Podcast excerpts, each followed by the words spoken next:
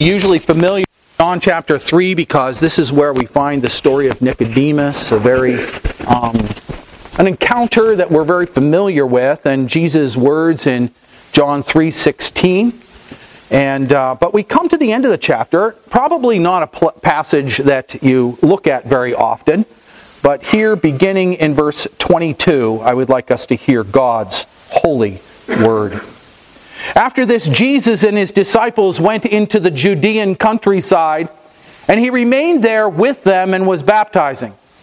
John also was baptizing at Aenon near Salim because water was plentiful there, and people were coming and being baptized, for John had not yet been, in, been put in prison.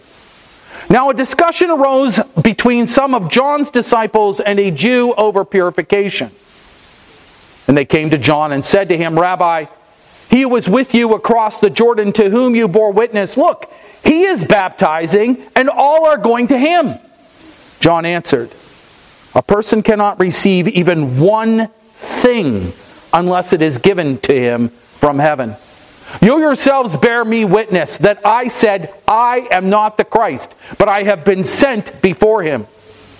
The one who has the bride is the bridegroom. The friend of the bridegroom who stands and hears him rejoices greatly at the bridegroom's voice. Therefore, this joy of mine is now complete. He must increase, and I must decrease. He who comes from above is above all. He who is of the earth belongs to the earth and speaks in an earthly way. He who comes from heaven is above all. He bears witness to what he has seen and heard, yet no one receives his testimony. Whoever receives his testimony sets his seal to this that God is true. For he whom God has sent utters the words of God, for he gives the Spirit without measure. The Father loves the Son and has given all things into his hand. Whoever believes in the Son has eternal life. Whoever does not obey the Son shall not see life, but the wrath of God remains on him. So ends the reading of God's holy word. Let us pray. Dear Heavenly Father, we thank and praise you for your word because we know, Father, that it is life, it is light, it is salvation. We pray, therefore, Father, that your Spirit, which inspired this your word, would cause your word to pierce all unbelief in our hearts all misunderstanding in our minds. And that by your grace you would build us up in the faith and knowledge of Jesus Christ.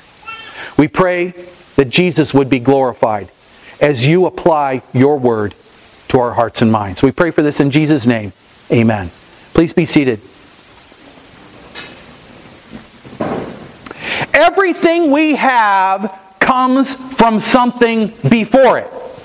The iPhone 10 leads to the iPhone 11. I don't even know if there was a 12. The iPhone 11 leads to the 13. That leads to the 14. And eventually, later this year, it's supposed to be lead to the iPhone 15. I think September, they're saying.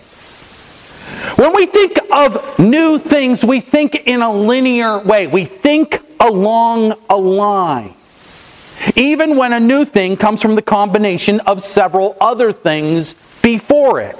This is why we compare the new thing to what came before. Oh, I think this is better. No, you know, I like this feature on the old one. We compare the new to the old. When we read our Bibles, we look at things in much the same way. The things in Genesis led to the events in Exodus.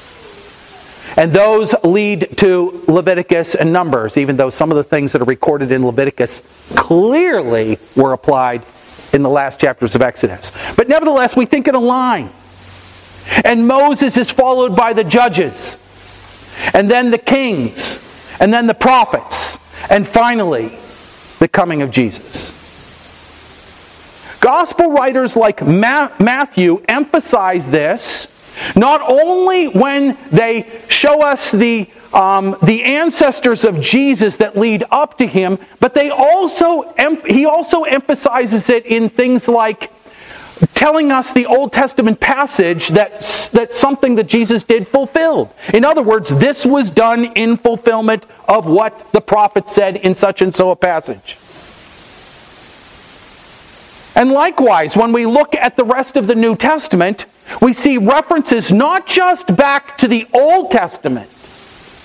Paul, for instance, reflecting on Abraham and Sarah and Hagar, but we find quotes and references back to the words of Jesus, like in the letter to of James, where it's clear that he is referring back to things that Jesus himself had said during his earthly ministry. Because of this linear way of thinking, we can make the mistake of only seeing Jesus as part of the line. In fact, after Jesus' ascension, this was a problem in the early church. Those who favored only seeing Jesus as part of the line objected to the changes that were being made by the apostles. They looked at the things like not requiring circumcision, not requiring someone to convert to Judaism before they became a Christian, not the failure to insist the Gentiles obey things like the dietary laws in Moses. They say they saw all of these things, things which became a matter of controversy in the first decades of the church, as being a failure to see Jesus as simply part of a line of continuity. They saw that what the apostles were doing as innovative, innovative. The influence of this way of thinking has continued. Messianic Judaism, Seventh day Adventists are only examples. They make us think that there are things that God said before Jesus, and then there are the things that Jesus said, and that Jesus' teaching is only an addition to Moses and the prophets. However, that is not what we find being emphasized by the New Testament writers. The Gospel of John, in particular, makes it clear that while all things in the Old Testament led to the coming of Jesus, that it is also true that everything in the Old Testament began with Jesus. Many have compared the revelation of God to a flower. It begins as a bud. Know, the red buds are coming out on the trees in, in Missouri. I was just in Tennessee last week and they're already out. So I have I've seen what you're about to see. Okay? All of God's message is there from the beginning, like the bud of a flower. So any of you are doing, you know, when go out and pick one of those buds and you want to carefully slice it open. What do you find in the inside? You find the pistil and the stamen inside the flower, don't you? Hidden by the bud. Everything is there from its very beginning. And people have compared the Word of God to that bud. We don't see the things inside clearly, but they're there. As God's revelation moves from Adam to Noah to Abraham to Moses to David and the prophets, it's like the opening of the bud of the flower to see and reveal more and more about the God who saves his people. The flower unfolds and we see more and more of its beauty in the inside of the petals, in the pistil and the stamen. With Jesus in the New Testament revelation, the flower has opened to all of its fullness to reveal the full glory of God that was there from the beginning. And looking from the center of the flower to its outer petals, we see that every petal from the outside to the inside was necessary to reveal the full beauty of the flower. Take away the petals, and what do you have? Just the pistil and stamen. And how pretty is that? By itself, without the petals. Think of that. The Gospel of John, in particular, shows us that everything begins with and focuses on Jesus, the eternal Word of God. That's how he starts. In the beginning was the Word. That's where he starts. While the other gospel writers also go to great lengths to emphasize the fact that everything in the Old Testament points to and leads us to Jesus, John in this gospel emphasizes this more clearly by showing that it also all starts with Jesus. It begins with him. He begins chapter 1 by telling us that the Word was with God in the beginning because the Word is God. Chapter 1, verses 1 and 2. He tells us that all things were made through Him, that all life comes from Him. Chapter 1, verses 3 and 4. He tells us that the Word is the giver of light. Verse chapter 1 verse 9. He tells us that the word became flesh and lived among us. The same word therefore that became flesh is the same word that created all things and gave life to all things. It all started with him. The Baptist, John the Baptist, prepared for Jesus' coming, but Jesus is so much greater than the Baptist that the Baptist says that he is unworthy to untie Jesus' sandals. Chapter 1, verse 27. And in a very profound declaration, John the Baptist tells us that he didn't even know who Jesus was until God gave him a revelation. Chapter 1, verses 32 through 33, he says, I didn't know who he was until the Spirit told me that the one upon whom you see the Spirit descend is the one. So, who is it that told John that this is Jesus. In essence, it's Jesus. It was the Word of God that revealed it to John that this is the Word of God. This is a different way of looking at the flower. Jesus is the Word. He made the flower. He gave the flower life. He shined His light on the flower to cause it to grow. He is the one who gave the revelation that opened each petal. Everything in God's Word starts with Jesus, and everything in God's Word focuses on Jesus. Jesus' teaching didn't come from John the Baptist. It didn't come from anyone who was before him. John's teaching came from Jesus. The prophet's teaching came from Jesus. Moses' teaching came from Jesus.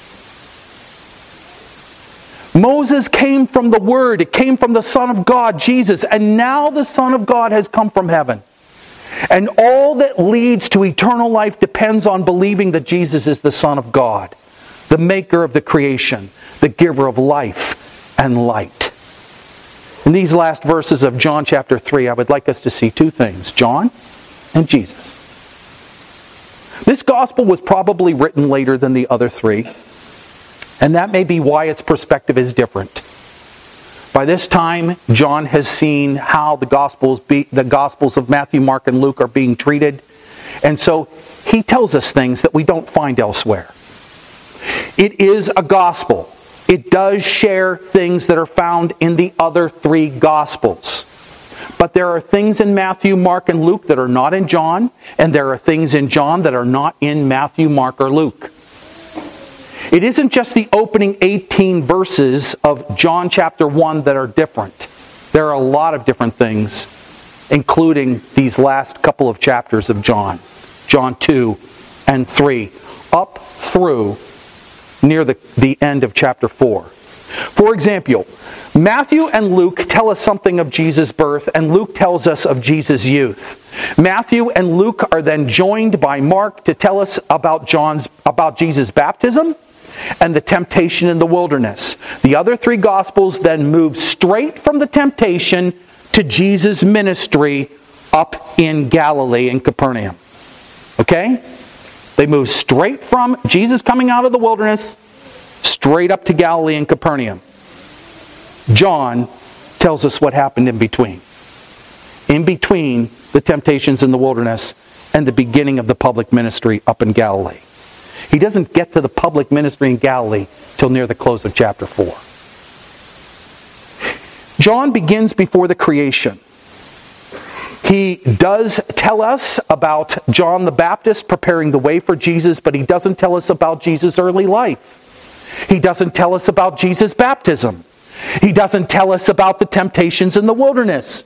John picks up at the time skipped by the other Gospels. He begins with the time after the temptation in the wilderness when Jesus returns to the place where John's baptizing.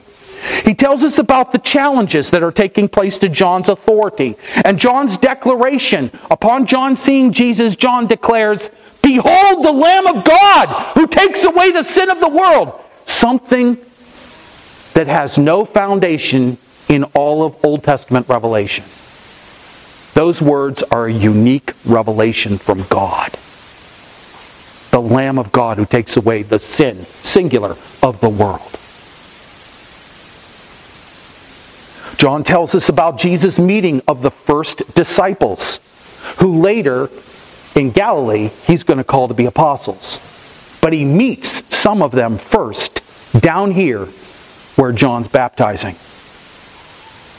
He tells us that those disciples called Jesus. Look at John. When you go home, read John chapter 1, verses 19 through 51. Do you know what they say about Jesus in those chapters, in those passages? Not only does John call him the Lamb of God who takes away the sin of the world, the disciples declare that he is the Son of God. The disciples declare that he is the King. Namely, they're talking about the eternal King that was promised through Nathan the prophet to David. You are the King of Israel, Nathanael says to him. They call him the Christ. They are declaring things about Jesus that the church will continue to believe, that you believe and confess 2,000 years later. And when are they saying those things about Jesus? Before his first miracle, which was turning water into wine in Cana of Galilee. So before his first miracle, before they have seen him do any miraculous thing, they are already declaring about him and confessing to be true those things which you continue to believe about Jesus right to this day. How's that possible? Because the Holy Spirit had raised them from the dead. And they had listened to John the Baptist. And so, on the basis of the revelation which they have heard, they have believed. On the basis of their knowledge of Moses, they have believed. On the basis of what they know the prophets have declared, they confess. You are the Son of God. You are the King of Israel. You are the Christ. Then John tells us about the first miracle. He tells us about Jesus visiting his family he, go, he tells us about Jesus going up to Jerusalem and cleansing the temple of its buyers and sellers, a very separate event from what is going to take place at the end of his public ministry. And beginning with John chapter 3, verses 1 through 21, John tells us about Jesus meeting with Nicodemus. And then we get to this passage, followed by the woman at the well in chapter, the beginning of chapter 4 and it isn't up until the last part of John chapter 4 that Jesus' ministry in Galilee in this gospel comes together with the beginning of his ministry as found and described in Matthew, Mark, and Luke.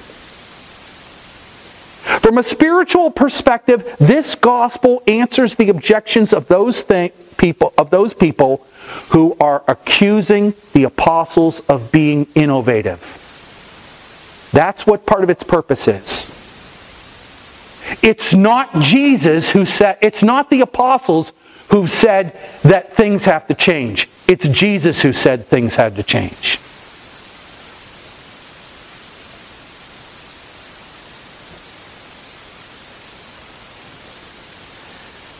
It was Jesus who made it clear that faith is more important than the observation of the Mosaic law. It was Jesus who first called the Gentiles to believe without making them first become Jews. The Samaritan woman. From a literary perspective, the passage before us rounds out the relationship between John the Baptist and Jesus. Be, this section begins in chapter 1, verse 19, with John the Baptist leading up to his declaring Behold the Lamb of God who takes away the sin of the world, to now this closing part where Jesus and John are baptizing in the same area. This section began with some of John's disciples leaving John to follow Jesus, but it ends with some of John's disciples not making that move. John understands what those disciples do not. His purpose, John's purpose, was to prepare Israel for the coming of the Lord. And now that the Lord has come, John's work is concluding. Here we are reminded that we only have what God gives to us. Most of all, most important of all, God has given us Himself in the person of His Son, Jesus Christ. John, verses 22 through 30. After attending the Passover feast in Jerusalem and talking to Nicodemus, we read that Jesus went out to the Judean countryside around Jerusalem. His disciples were with him. We are told that he was baptizing. Now, in John chapter 4, verse 2, it's going to clarify this point that it wasn't actually Jesus performing the baptisms, it was his disciples who were performing the baptisms on his behalf. But here we're simply told Jesus is baptizing. For the Roman Catholic Church, it is very important to say that Jesus' baptism here is a Roman Catholic baptism. In fact, of, some of their key doctrines hang on that claim. That is highly unlikely. If Jesus had been had his disciples baptizing in the name of the Father, the Son, and the Holy Spirit, I assure you he would have been arrested right there and then. So it's highly unlikely that this is Christian baptism. This is almost certainly the same baptism as the baptism of John, a baptism for the cleansing of sin. Like the Old Testament washing in the bronze laver done by the priest to enter the temple, or the washing done by someone after ceremonial uncleanness, or the washing that was commanded of all Israel in Exodus chapter 19 prior to them hearing the voice of God in Exodus chapter 20. This baptism pointed to the removal of sin and making a person able to enter the presence of God. We're told that not far away, John was also baptizing. As I mentioned earlier, this is from a time in Jesus' ministry before his teaching in the synagogues of Galilee that Matthew, Mark, and Luke describe early in their Gospels. It's important to know that because it shows us that in the bigger picture of things, the Christian baptism that Jesus is going to command of his disciples in Matthew chapter 28 doesn't depend on John's baptism. You see, for the, Bap- for the people who want to follow John the Baptist, for the people who want to claim this linear line from the Old Testament into the New, it's very important for them to say that Jesus is introducing a sacrament that is absolutely based on what had come before it. But this passage shows us that that's not true. The baptism instituted by Jesus grows out of the whole teaching, not just about the cleansing of sin in the Old Testament, but also on the promise of new life and the gift of the Holy Spirit promised by God in the law and the prophets. Even the debate that John's disciples and a Jew got into over purification shows us this. You look to yourself and you say, okay, so John's disciples get into a debate with a guy over purification, and then John's disciples come to G- John and say, hey, that guy that you pointed us to on the other side of the Jordan, he's now baptizing, and more people are going to him than us. And you wonder, what's, what's the connection between purification? Well, the point is this there is no connection. The disciples of John had no problem in handling questions of purification. What John is doing was what was, pro- what was commanded in the Old Testament a preparation for entering the assembly of God, a preparation for meeting with God. You had to be washed before entering the presence of God.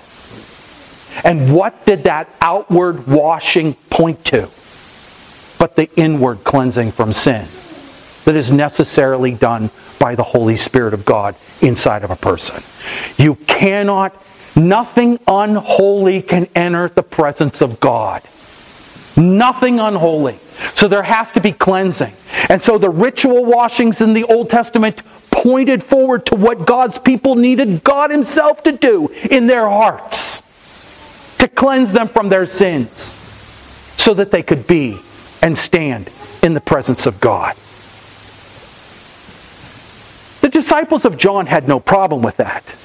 What they had a problem with is what is happening with Jesus and his baptizing of people.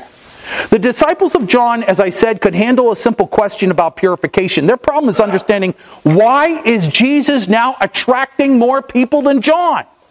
Perhaps their question is this If Jesus is the one for whom John was preparing, and Jesus is here, which they don't seem to deny at all, why is Jesus doing John's work? Why is he doing John's work? Considering the previous interaction between Jesus and Nicodemus, if we were to look at the previous verses, we should see that John's disciples do acknowledge the significance of what the baptizer said about Jesus. John's disciples do believe John's word about Jesus, but they do not seem to understand the implications of that significance for themselves. Otherwise, they too would have left John to follow Jesus. John's understanding and faith here is absolutely fantastic. I mean, there's, there's hardly anything like this. He has faithfully done what God sent him to do, and he understands that his success never, ever, ever depended on him, but it only rested on God. So he reminds his disciples, as he told them from the beginning, and as he told the Pharisees who challenged his authority in chapter 1, verse 20, that he is not the Christ. He always understood his purpose. It was to prepare the way for the coming of the Lord. Is he going to have some struggles as we read in the Gospel of Matthew a little later on when he's in prison? Yes. But not here. There is no struggle here. In Isaiah, Jeremiah, and Ezekiel, God's people are called God's bride. And in many other Old Testament passages from Moses, especially up through Hosea, God's people are compared to a wife. Drawing on that imagery, John compares John the Baptist compares his relationship to Jesus to the relationship between a bridegroom and the best man. The bride that is God's people don't belong to John. They have always belonged to Jesus. John helped to get the bride ready for the groom, but now he is glad that the groom has arrived so that he can step away and let the groom take over. Far from being upset at Jesus' popularity, John is rejoicing because this is why he came into the world. This is why he's been baptizing. This is why he's been preaching. This was his purpose. This is one of the greatest and most humble things in Scripture that anybody has ever said. He must increase and I must decrease.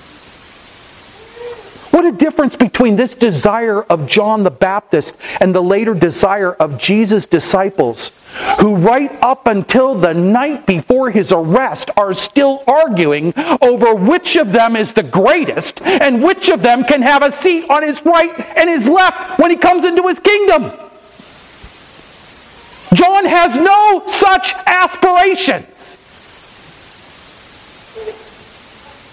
John always knew that his ministry was never about himself, but always about the one for whom he was coming he had come to prepare.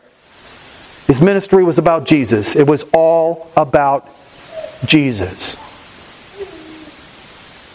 It's never about us. It's only about Jesus. John's words are both a lesson for Christian ministers and Christians, every believer. We aren't in this world or in the church for our advancement. We've been given gifts and abilities by Christ. They're from Christ to serve Christ. They're not ours. We've been given gifts and abilities to serve Christ and His church. We are given opportunities, not in order to make us more important or so that others will notice how great we are, but so that others will look to Jesus and see how great He is. Why do we pray that we would be more and more like Christ? Why do we pray that others would see Christ in us? Because we want them to see Him not us. We want others to hear Christ from us. We want others to see Christ in us. We want to be less and less like our sinful, selfish, self seeking selves and be more and more like Jesus so that others will look to him and not to us. Jesus, verses 31 through 36. It's difficult to determine who's speaking in verses 31 through 36, but the text gives us no indication that it isn't John. So we should consider these words to be a continuation of the words of John the Baptist. If it is John, it is very, very significant because I want you to see how clear he is. Again, how clear he is. John understood that he was from the earth and that Jesus is from heaven. He understood that Jesus was from heaven when he called Jesus the Lamb of God in chapter 1, verse 29, and chapter 1, verse 36. He understood that Jesus was from heaven when he called Jesus the Son of God as he does here a couple of times, and as he did back in chapter 1, verse 34, when he saw him at the Jordan. He understood it and he believed that Jesus is from heaven, and nothing about Jesus' work has brought him any doubt. And as I said earlier, I know that he's going to doubt later on, but that's not here and now. He says that Jesus has come from heaven and that Jesus bears witness to what Jesus, and that Jesus himself bears witness to what Jesus has seen and heard. I'm supplying the name of Jesus because I, the indefinite pronouns are going to make it confusing if I keep saying he. Okay? So that's why I'm saying it a little awkwardly, but we really need to be clear. He's saying that Jesus himself has testified to these things, that he's from heaven because Jesus himself has come from heaven and that Jesus himself has revealed the things about heaven. It's no surprise to John that no one has received Jesus' testimony. And here these words echo not only John chapter 1 verse 11 he came to his own and his own received him not. But they can they also echo Jesus' own words to Nicodemus in chapter 3, verse 19. John believes because he knows that God's word is true. His faith rests on that. In John chapter 1, verses 31 through 33, John said that he did not know who Jesus was apart from a revelation from God that told him that the one upon whom he saw the Spirit descend is the one. Here, John knowing that Jesus is the Son of God and that this proves the proof, that proves the truth of God's promises, says that Jesus is the one who gives the Spirit without measure. Here we are reminded that it was John who also said, back in chapter 1, verse 33, that I come baptizing with water, but the one who comes after me will, be, will baptize with the Spirit and with fire. And finally, in verses 33 through 36 of this chapter, John's words about the love of the Father for the Son and the giving of all things into the Son's hands brings our attention to focus, to be riveted on Jesus, through whom all things were created, who is the source of all life and light, and to whom we owe all our faith and our obedience, or else we are lost.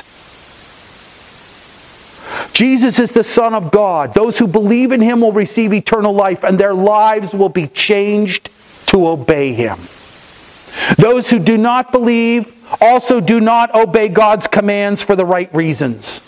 Therefore, no matter how good their lives appear outwardly, they are condemned already. They will not see life. John is echoing the exact same words that Jesus said to Nicodemus.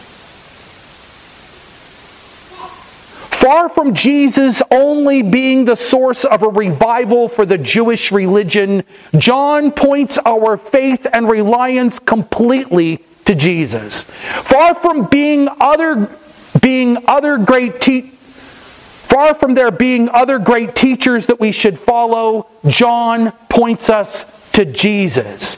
Jesus is the Son of God to whom John looks in faith. Jesus is the Son of God whom John follows. Jesus is the Son of God who will save John from the wrath of God and give him eternal life. John and the disciples believed what you and I must believe if we also would be saved from the wrath of God and receive eternal life. They believed that Jesus is the Son of God, the Christ, the eternal King, the bridegroom of his people. They believe that Jesus is the source and the giver of life. They believe that he is the beginning of all things and they believe that he is the goal of all things. Failure to believe and trust in him alone for your salvation means that you are condemned already. It's not like you're in a neutral place. There is no neutrality. You either believe or don't. And if you don't, you're condemned already. It means that you will face the wrath of God. Faith and trust that Jesus has lived the righteous life that God demands for you and died on the cross to pay the penalty for your sins means that you have been given eternal life. God keeps His word. He keeps His word to show you how much He has loved you by the sending of His own Son to live the righteous life for you that He demands, and by dying on the cross to pay the penalty for your sins. He will keep His word by saving you and giving you eternal life. Living in Christ's service isn't about making you important or about what you get. Everything begins with and comes from Jesus, and the goal of all things is His glory. He is the one who will all who will bring all things to their completeness, to the glory of God. Believe and trust in Jesus Christ, the only God and Savior, to have given Himself for you, and He will give Himself to you. Believe and trust in Jesus, and you will have the Son of God and eternal life with Him. Let us pray. Dear Heavenly Father, we thank and praise you for your word. For indeed, as we confessed in our opening prayer, it is the word of life and salvation and light. It reveals the only God and Savior from its beginning to its end. It reveals the only hope for salvation from the consequences of our sin and unbelief from its beginning to its end because it reveals Jesus. Dear Father, we pray that you would raise the dead.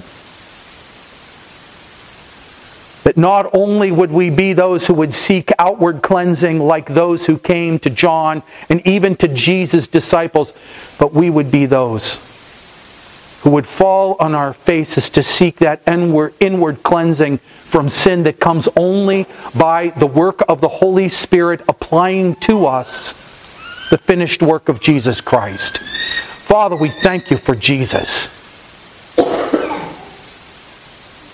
We wouldn't even be able to breathe without him.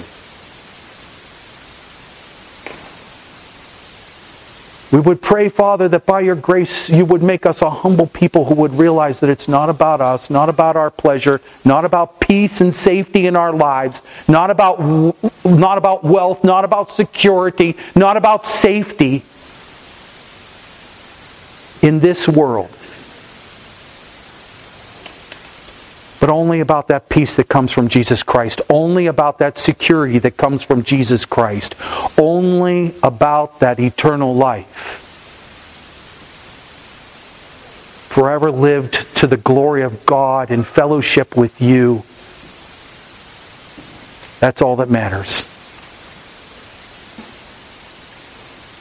Therefore, Father, we pray that though while you give some only a few a little time on this earth, and others many more years. We pray that for each of us, each day, each hour, each minute, would by your grace be spent in humble devotion to you,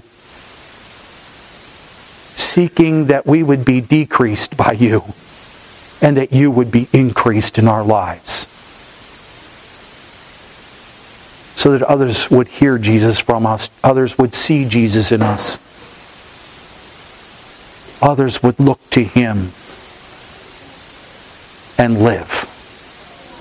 We pray for this in Jesus' name. Amen.